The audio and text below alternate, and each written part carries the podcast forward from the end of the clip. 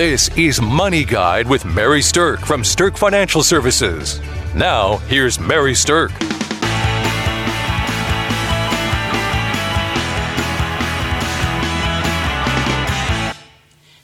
Kind of start out with a little bit of a story. I had a client come in who was literally in tears one day, and she was faced with taking care of her aging father who had the early stages of Alzheimer's. And, you know, Alzheimer's is just a, a horrible, horrible disease. Uh, and everything had changed for her. Uh, her father moved in. She had to quit her job uh, in order to provide the high level of care that was required. And uh, life basically started to revolve around his care. Now, while she was very happy to have the opportunity to give back to him, it also was something that she started to begin to feel that she was kind of losing her identity and kind of frazzled by all the loose ends. So we were able to help her get a handle on all the financial side of things, get more organized, and then connect her up with a lot of resources that could help lighten that load both financially and emotionally. So when once we had that experience, it made me realize just how much of an impact dealing with aging parents and their finances can have on someone's life. And so we wanted to wrap some good resources and education around it. I'm happy that we have Amy McFarland with us this morning.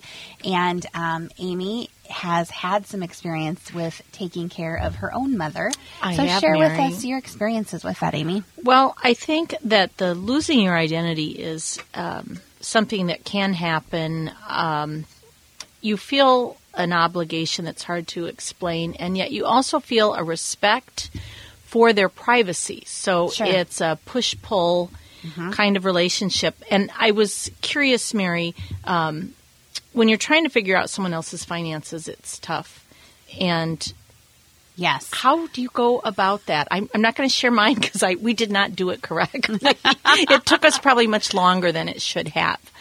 But Well, that that's definitely the thing. It can take a while. The, the, I guess the first piece of advice that I have is it's a really good idea to appoint one person as the primary financial decision maker when your parents start to need help. Um, and so, whether that's somebody who's close geographically or whether that's somebody who's far away geographically and the person who's close is actually helping with the actual physical care of a parent, that the, the two things don't have to be mutually exclusive. But having That's- one person in charge of those decisions, I think, is extremely important. Mm-hmm. So, have you ever heard of this um, thing called a pelican sibling? you know I have actually heard of that, and it. I'll let you use your own explanation. But you know, it basically talks about many, many children um, or adult children have a situation where one child may live in the same town as their parent, their mm-hmm. hometown possibly, and then you might have siblings that live not in the same town and there can often be a little bit of a conflict between what is the best care for Right. that parent. And everyone loves the parent the same but everyone has different priorities that they mm-hmm. want to see that parent have Yeah, that's very true. And sometimes the people who are closer geographically have a little bit of a different uh, bird's eye view into the situation, and that's helped form decisions. But a pelican sibling is kind of the, the nickname for kids who don't live near the parent and don't live near the person who's caring for that parent. They fly in for a visit, they make a mess of everything, and then they fly back out. so that's why they're called the pelican siblings. And you know what happens is that they don't really always know the day to day situations, but what they're trying to do is help. You know, they're they're they're looking at something and maybe they've they've come in after a while and they're shocked by the level of deterioration in a parent's health or something like that and and have an emotional response to that. But it tends to upset the situation that the caregiver has worked so hard to set up. And yes, and I will say, oftentimes it's best if there is one person that is kind of the head of the mm-hmm. caregiving amongst the siblings and everyone else chimes in because those feelings of guilt that you're not doing enough for your parents can sometimes cloud your judgment. Absolutely. Right. So, okay. So, step number one is determining who's going to be that primary financial caregiver and make some of those decisions. And if there's going to be someone different or if it'll be the same person to be the actual physical caregiver, um, or make sure you're the person making those decisions for your parents in terms of living situation and healthcare and things like that.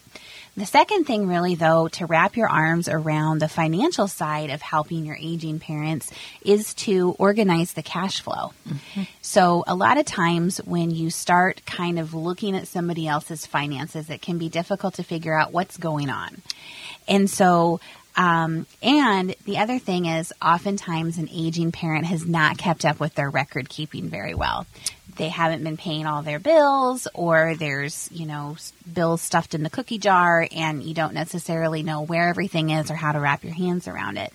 So, your first strategy really should be to organize your cash flow with two very specific tools. Number one, you have to figure out what their cash flow budget looks like. And number two, you have to develop a good bill pay system.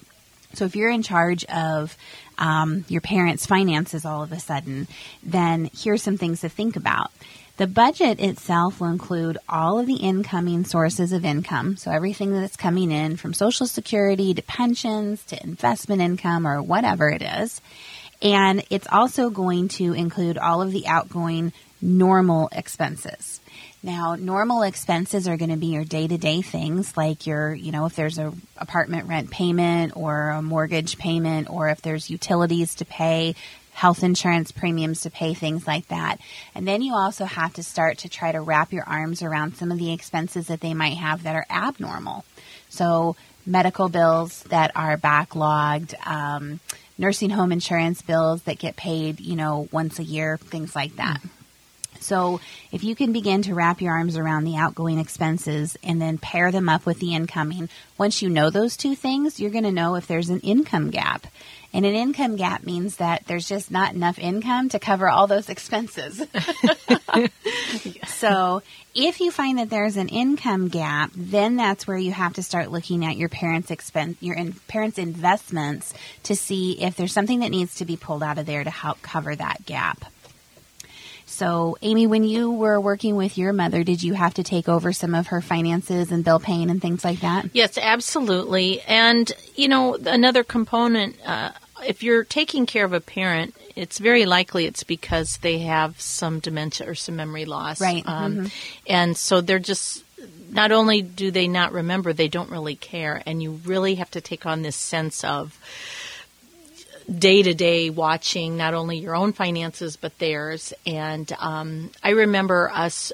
T- trying to figure out if my when my dad had passed if there was a uh, life insurance policy, and we're going sure. through records, and we're on the phone, and it just it, it's it's difficult. I remember taking her to banks to get her her bank accounts consolidated, okay. even moving from two people on an account to one. Mm-hmm. They don't really understand.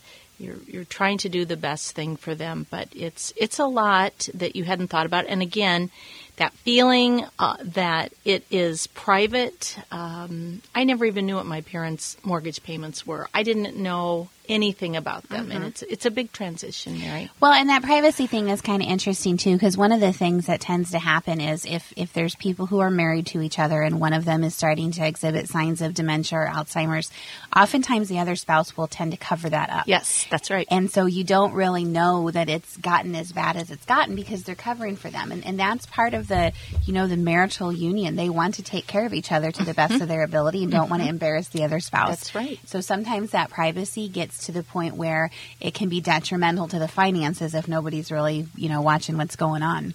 So, okay, so one of the other things that you're going to want to do in your organizational part is really establish a bill pay system. And the bill pay system will help regulate and automate payments to make sure that the important bills don't get missed. And that's one of the, the things that we see most often with aging parents is that they forget to pay a bill or maybe they, especially in nursing home insurance, mm-hmm. they've paid these premiums all these years and then they kind of forget to pay one and all of a sudden their coverage is gone. That's so true. The good thing about some of the nursing home insurance policies now is they have a um, a contact person that people have listed on there now. If somebody doesn't pay their bill, the insurance company is supposed to reach out to someone else and say, "Hey, did you know they missed their bill payment?" Oh, so that's kind of nice. But just even for the day to day things, if you can get your um, if you can get your bill pay system set up, I think that's extremely important. You know, one memory that just came to mind was um, out of the clear blue. My mom had not been going to church. She realized and it triggered something. So she wrote a substantial check to our church. Okay. Didn't ever mention it, and then it came through and it overdrew her because she she of course didn't think to tell me Sure, and I yeah. didn't know. And it, it's those little things because they still have their independence. Yeah, So she mhm. said, "Oh, this is awful. I'm going to write this big check to church, make up for." it." Like, "Oh, mom, Yep. No, and then that upsets that. the apple cart a little bit, doesn't it? let's keep a roster with your checks." There you go. Good plan.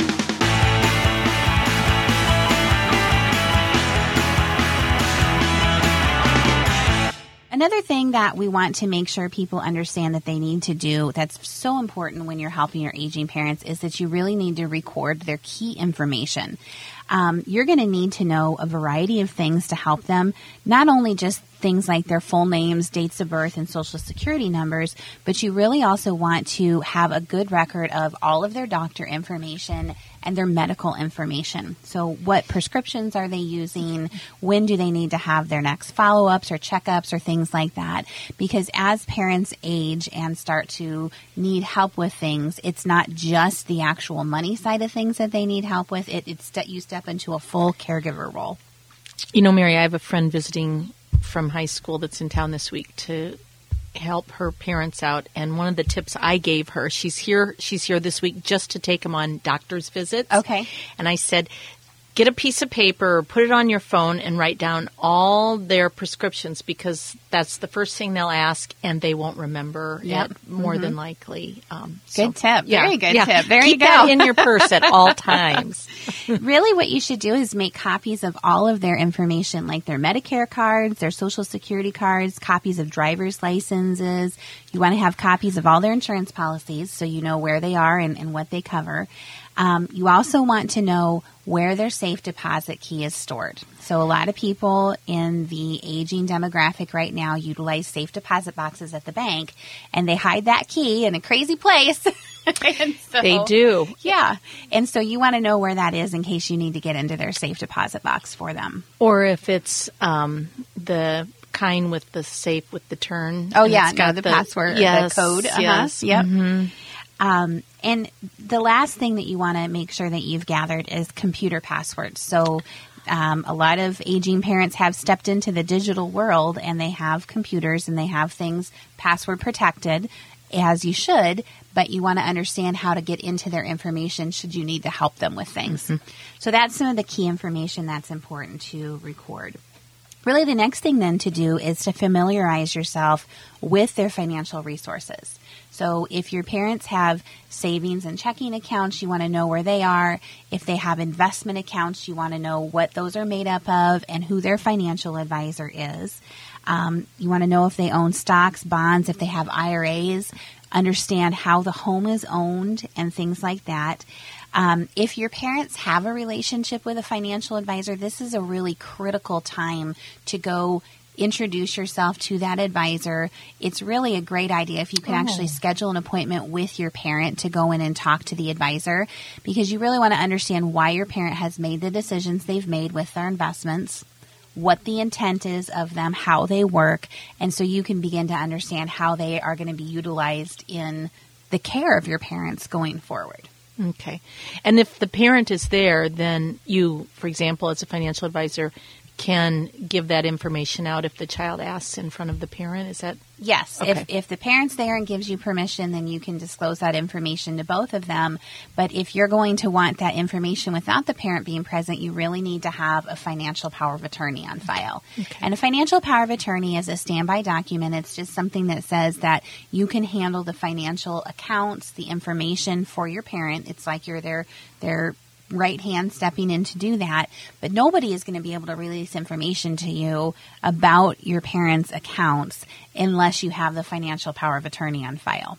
So if your parent is exhibiting signs of dementia or Alzheimer's or things like that, it's so important to get into an attorney's office, get that financial power of attorney drawn up so you have those abilities to help when the time comes that you need to be able to help them. Mm-hmm. Super important.